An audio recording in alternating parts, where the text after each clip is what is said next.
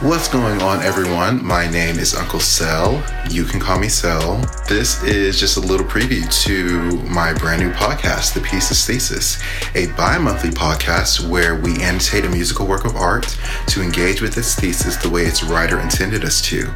I wanted to give you all a short little snippet of how we're going to be annotating and how we're going to be diving into each of the pieces for our episode every two weeks. So take a listen to it, and I will see you all soon.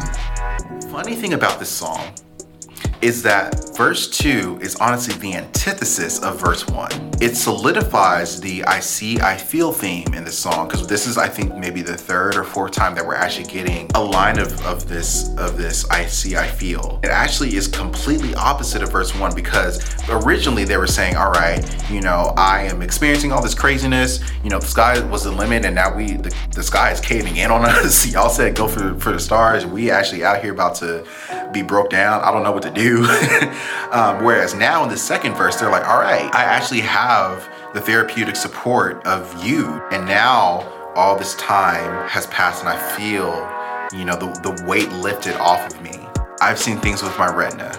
These are days I don't feel that much, right? Right at the end, again, that I see, I feel. This is where I want to kind of go into a little bit of the vocal analysis. I am in love with Chloe and her voice.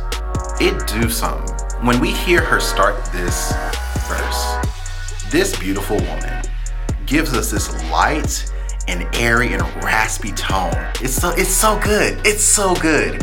And like the fact that she just eases into it, it creates honestly the sense of emotional intimacy in this song. I don't know if y'all have ever had the experience, but when you're really, really close to someone and they're just kind of like whispering to you like sweet nothings, like they're just in your ear they're just like, you know, like, I just love everything about the way that you blink.